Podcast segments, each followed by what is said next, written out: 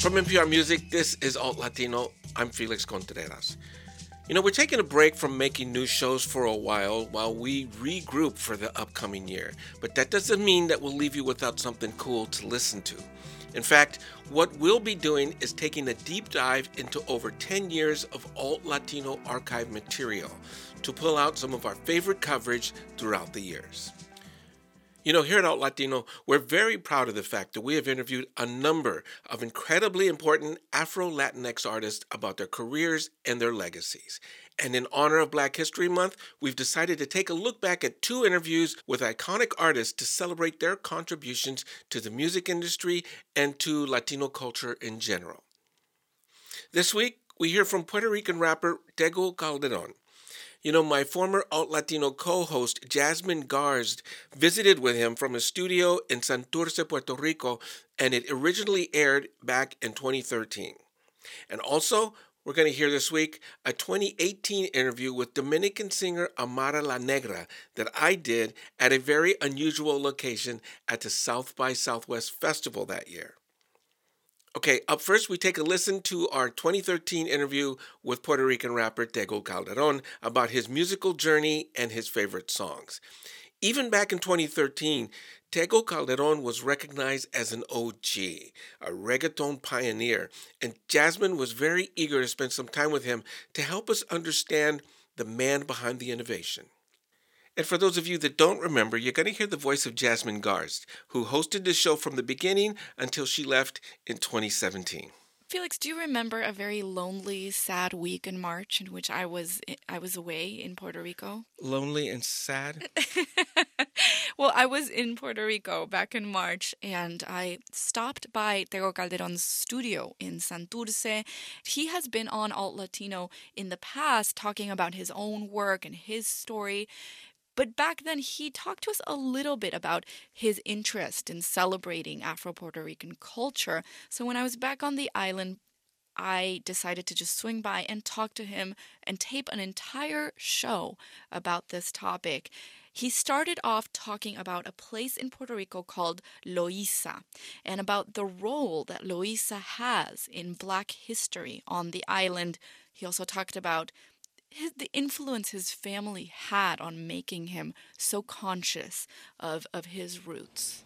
My family uh, always taught me the importance of Loíza, the town next to, to where I'm from, that is full of, of tradition and, and culture.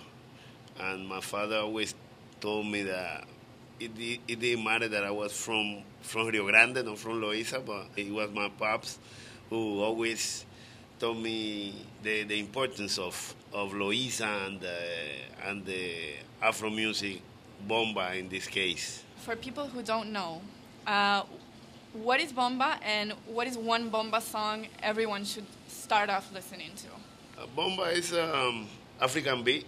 When I w- was in, in Africa, in Sierra Leone, everything comes from there. You know it, but when you're there and you you experience, you see the rhythms and you see the da- how the dances, and you realize that we Africans, we we really African. They they they stole our culture, they stole our people from there, and, and they brought the music over here, and we think it's ours, but it's African music, basically, and um, it's played with this one drum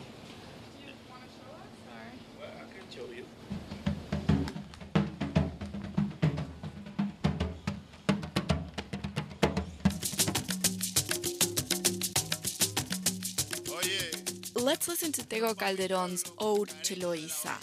This is off of his album El Abayarde, which was one of the first reggaeton albums to make it big in the continental US.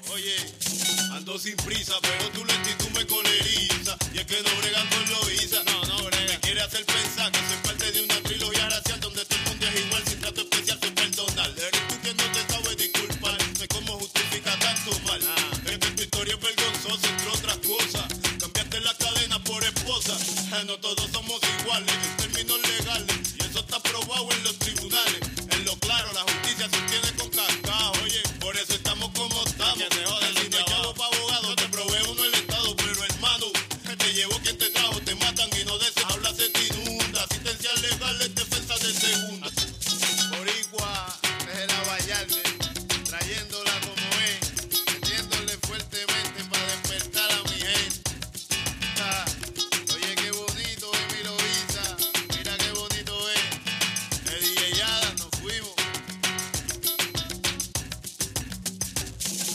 Tego's story and his song talk about the historical significance of Loíza, but during the interview, I was fascinated by the fact that he spoke very, very candidly about the black Puerto Rican experience in the past and in the present. And, and what he said to me is that part of the problem, a significant part of the problem, is lack of education about black history in Puerto Rico in the Puerto Rican school system.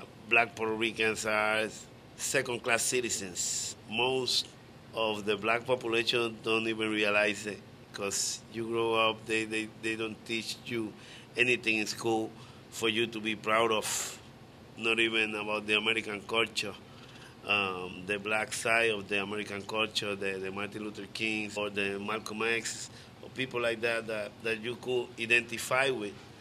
And um, they only talk about slavery here, that we should be thankful for for not being slave anymore. And uh, uh, I was watching Django, that movie from what's his name, Jamie Foxx, and in Puerto Rico they created a lot of house niggas. that what they created in the public system. That was a very, very strong statement. Part of Tego's consciousness uh, comes from his father. He says that his father really raised him to to understand his own African heritage in Puerto Rico. He always told me the, the importance of, of being black, and I grew up different to, to other kids, and I thought um, I, I didn't feel um, how fortunate I was. Uh, I thought my father was a little bit crazy because um, we didn't have Santa Claus, we didn't have uh, Thanksgiving. He didn't let me get Atari, and he didn't let me watch Star Wars, uh, all that stuff, and and I grew up differently to, to everybody. And when I went to Miami, I started listening to hip hop, and uh, there was at that time there was Public Enemy, KRS One, with that Afro conscious music. Uh, everything that my father told me made sense because these cool people were saying the same thing that my father always taught me. Felix, you know what's interesting? He said that he feels in Puerto Rico uh, race issues are a lot more subtle, whereas in the U.S. it's it's very in your face and and you can't really ignore it. It was a reality shock when I got to Miami, and there I realized that who I was and what he was talking about. Because here it's like under the rock. In, in, the states, it's in your face. You you don't belong. You I don't know which one is worse. In the states, I realized that everything he told me, he helped me to, to, to deal with, with the situation in, in Miami. It was cultural shock to me. His studio in Santurce in Puerto Rico was wallpapered with Ismael Rivera posters, pictures of Ismael Rivera. You would have thought that Ismael Rivera was, you know, an uncle. And, and Tego says that, in fact, Ismael Rivera felt like a family member, um, and that his family really was impacted in the 60s uh, with the lyrics and the music that Ismael Rivera did to the point that, yeah, he feels like a part of the family. But he clarified it wasn't always a straightforward message of black pride, like, like you would hear maybe uh, later on with Public Enemy. A lot of times, race was approached through humor. And Tego used the song Negrito Bembon as an example. And Felix, that's a song about basically the story that the song tells is a policeman who arrives at the scene of the crime a black man has been killed the policeman is also black and the policeman asks the murderer why did you kill this man? And the murderer says because he had big lips. And the policeman covers his own face and says that's not a good reason. The way they approach uh, black pride uh, in salsa most of the time is like trying to be funny about it. Uh, trying to be funny how? For example, there's this song called Negro Bembon. You grow up listening to that and you think it's funny, but it's not. And that's the way Puerto Ricans, black Puerto Ricans, deal with the blackness, getting used to the abuse. You know, I guess there's that whole theory that you make jokes about what makes you uncomfortable. You you deal with pain by making jokes, right? It might be, it might be, but in this case, it's like you're making music for a white audience. I wanted him to fast forward to the genre he's known for, which is rap and reggaeton. And he summed up your conversation by drawing a very clear historical line between the oral traditions of African slaves and rap. I see it because this is obviously black music. This is Jamaican dancehall, Jamaican dembow, and rhyming rap been around for slaves, been doing this for years this is what we do. So rap ain't nothing new. That was just part of the 2013 interview with Tego Calderon from the Alt Latino episode called Black, Puerto Rican, and Proud. Guest DJ Tego Calderon. It was hosted by Alt Latino former co host Jasmine Garsd. You know, back in 2013, no one had any idea of how big a worldwide phenomena reggaeton would become and how the Latin music landscape would change as a result. And just hearing Tego's words reminds us of reggaeton's roots, which is always so important. Because as they say, you have to know where you came from to know where you're going. Okay, now in the second part of the show, we hear from a 2018 interview with Dominican singer Amara La Negra, where I interviewed the singer about her journey and musical influences at the South by Southwest Festival from that year. I ain't gonna lie, this interview was one of a kind for a whole bunch of reasons, not the least of which is Amara La Negra's boundless, energetic spirit but also because it took place in the private area behind the most popular barbecue restaurant in Austin. I'll explain how that happened after we hear part of a much longer interview. Okay, so I'm going to serve myself another rib and some potato salad. Mm-hmm. Okay. You didn't have a rib? No. Espérate. Okay, you're going to have a rib too. Claro, because I, I'm a good friend. I really am. I would never let you eat by yourself. That is not friendly. No. This is so good. Nom, nom, nom. oh my god, poor Moon. Poor Moon. Oh my god. This is awful. I can't believe this. So speaking of food, Mm-hmm. tell us about what what your food was like when you were growing up in, in Miami, Dominican food. My mom's a chef, so my mom's always been the one to cook at home.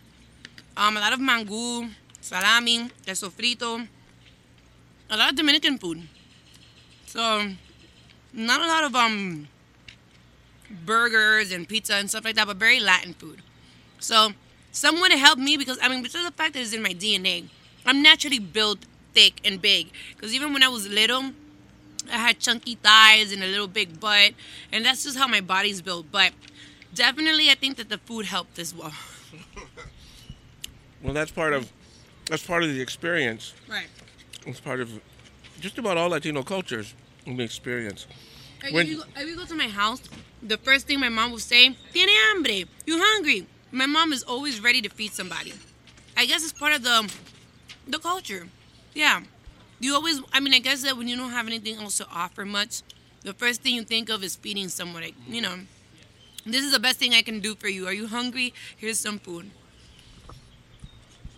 Let's go back to the music for a second. Yes. When you talk about, I, I consider those two, like the North and the South Pole, mm-hmm. Tina Turner and Celia Cruz, in terms of expression. But if you draw a line between them, it's like the it's the connection between the Afro Caribbean experience and then the African American experience. It's like it closes the circle. Those two singers. Find them to be different, but at the same time, I find them to be similar in many ways. For example, the one thing that they definitely had in common, they were two strong, powerful women. They were strong. They knew what they wanted. They knew where they were going, and um, and then that's just how I see it. Like Tina Turner was a strong woman, even though she had her own personal problems because nobody's perfect. So did Celia Cruz. so that's what I definitely do admire. And then them on stage, no matter if one danced more than the other, whatever the case may have been, they just had that it factor. They knew how to entertain, they knew how to give the best out of them, and they were beautiful people on and off camera. Did you have a chance to see either one of them perform live? I had the honor to perform in three occasions for Celia Cruz. Oh my gosh. I was a backup dancer. So I had the honors of sharing stage with her and rehearsing with her. So I definitely know the feeling of that. And um, what Tina Turner, no, I've always wanted to meet her, but I haven't had the honor yet. Well, there may be time. There's still time. I mean, I mean, I hope that day comes soon. Now let's go through. I guess, like your teenage years or your early twenties. Like, wh- which are probably Oh God, still my in your. early- You're still in your early twenties. I'm still in my 20s, but that made me feel so old right now. No, no, In no, sorry. 20s, Okay. Foot in the mouth. a thousand years ago. No, no, it's okay. I'm not ashamed of my age at all. the, the teenage years then you know like what were what were you listening to what was uh, what were you dancing to what were your friends listening to I never really grew up with a lot of friends like that. I was very like a loner, and I was always very focused in my music and my career. So what did I listen to? Um, I don't really know because I think that I was stuck in that in that in that stage where you're you don't know if you're um ver more Latina than you are American because I was going obviously born and raised in Miami. My friends are American. My surrounding, my my what I'm studying in school, my teachers. But at home, it was very Spanish, very Latin. So I was kind of stuck in between listening a little bit of salsa, a little bit of merengue, but still trying to identify myself with a little bit of um, R&B, you know, kind of like um, Usher and stuff like that back in those days, and listening to uh, B2K, listening to Sisqó, listening to all these, you know, American artists. I was kind of stuck in between back when the Spice Girls were hot and Britney Spears, and I was kind of still trying to find myself. So I listen to a little bit of everything. I think that's the beautiful thing about music that music is universal. You know, it really doesn't have, even if you don't understand it, there's a vibe, there's a wave. All you have to know is it. It- All you have to know is that it feels good.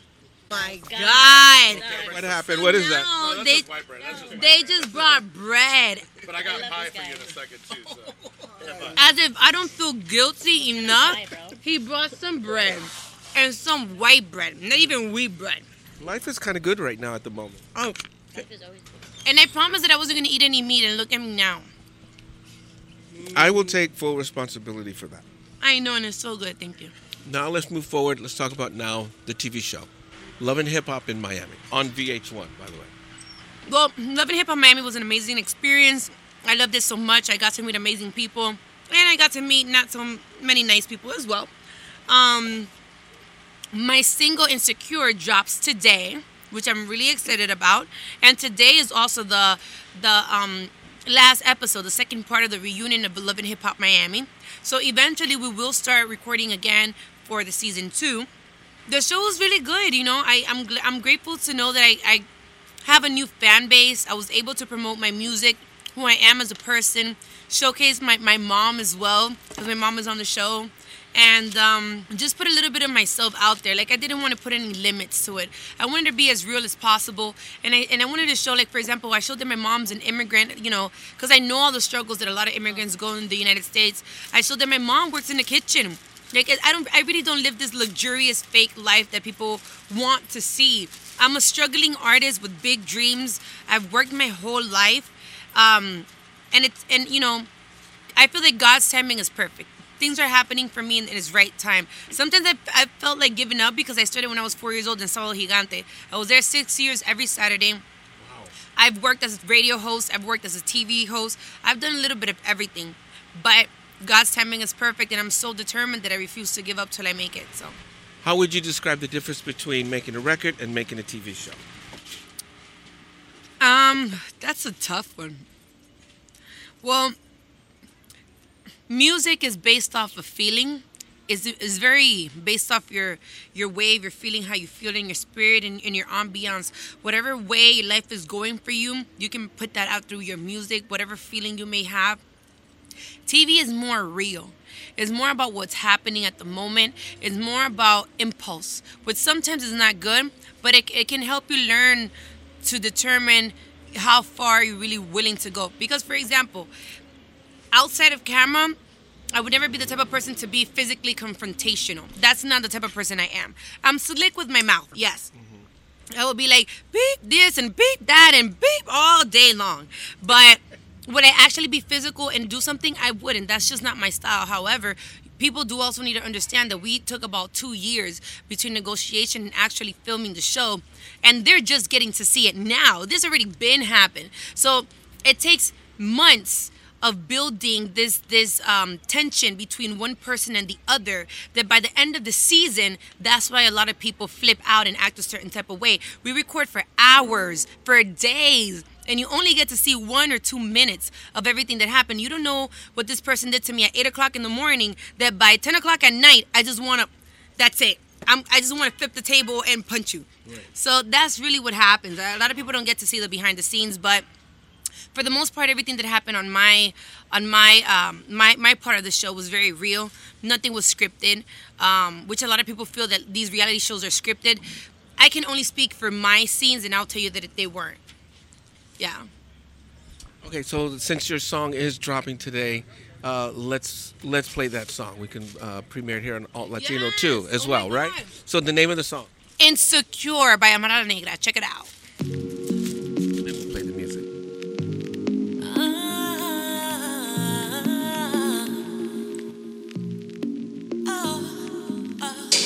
say I'm loca, crazy.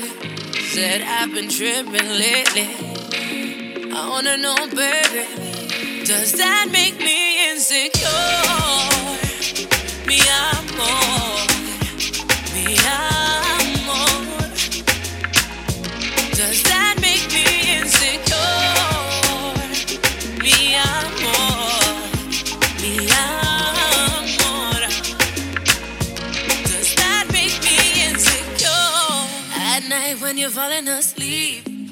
Cell phone tighter than me.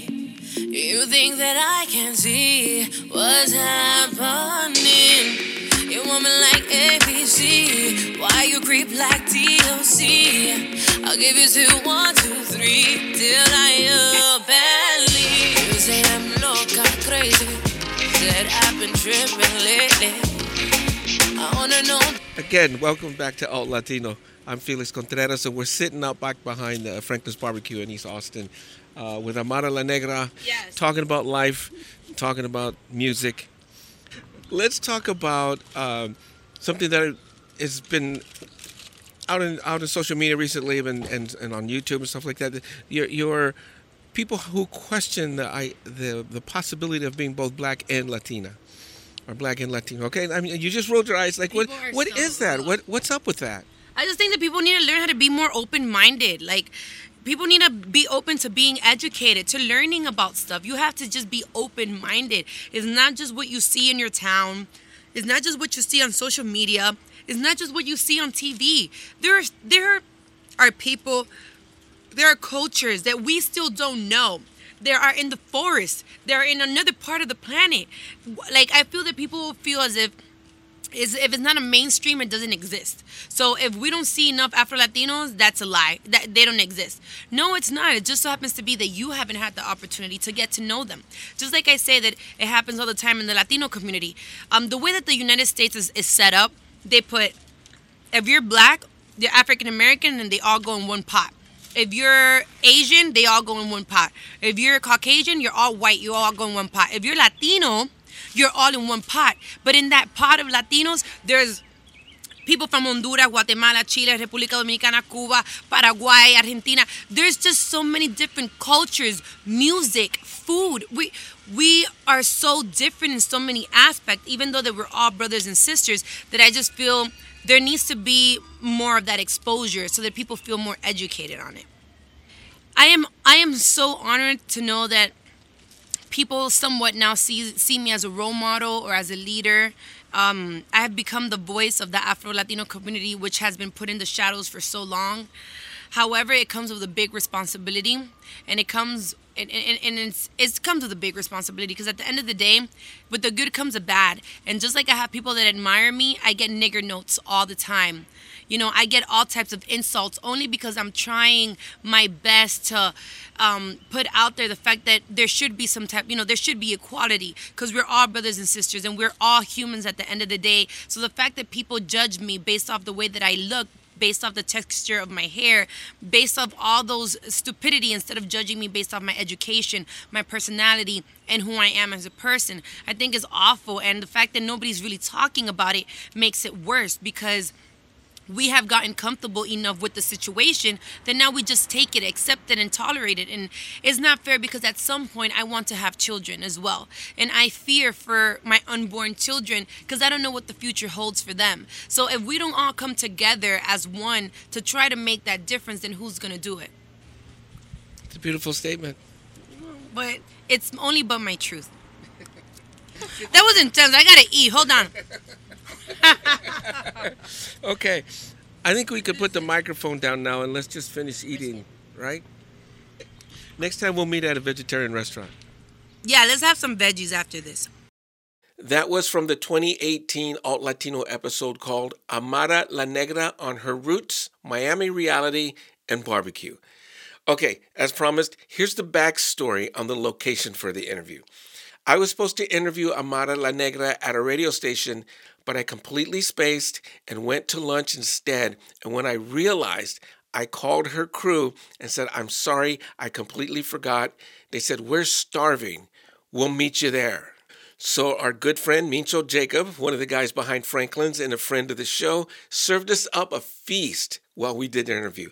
In fact, I think I still have barbecue stains on my microphone from when I did that interview with Amara La Negra, another Afro Latina musical and cultural innovator. And I want to remind you that you can take a deep, deep dive into our 10-year archive by going to npr.org slash altlatino. Also, in case you haven't heard, NPR Music's Tiny Desk contest is now open. The winner will play their very own Tiny Desk concert and go on tour with NPR Music. Now, to enter, artists must upload a video to YouTube of themselves playing an original song at a desk. To learn more, read the official rules and submit entries, go to npr.org slash tiny desk contest. That's npr.org slash tiny desk contest.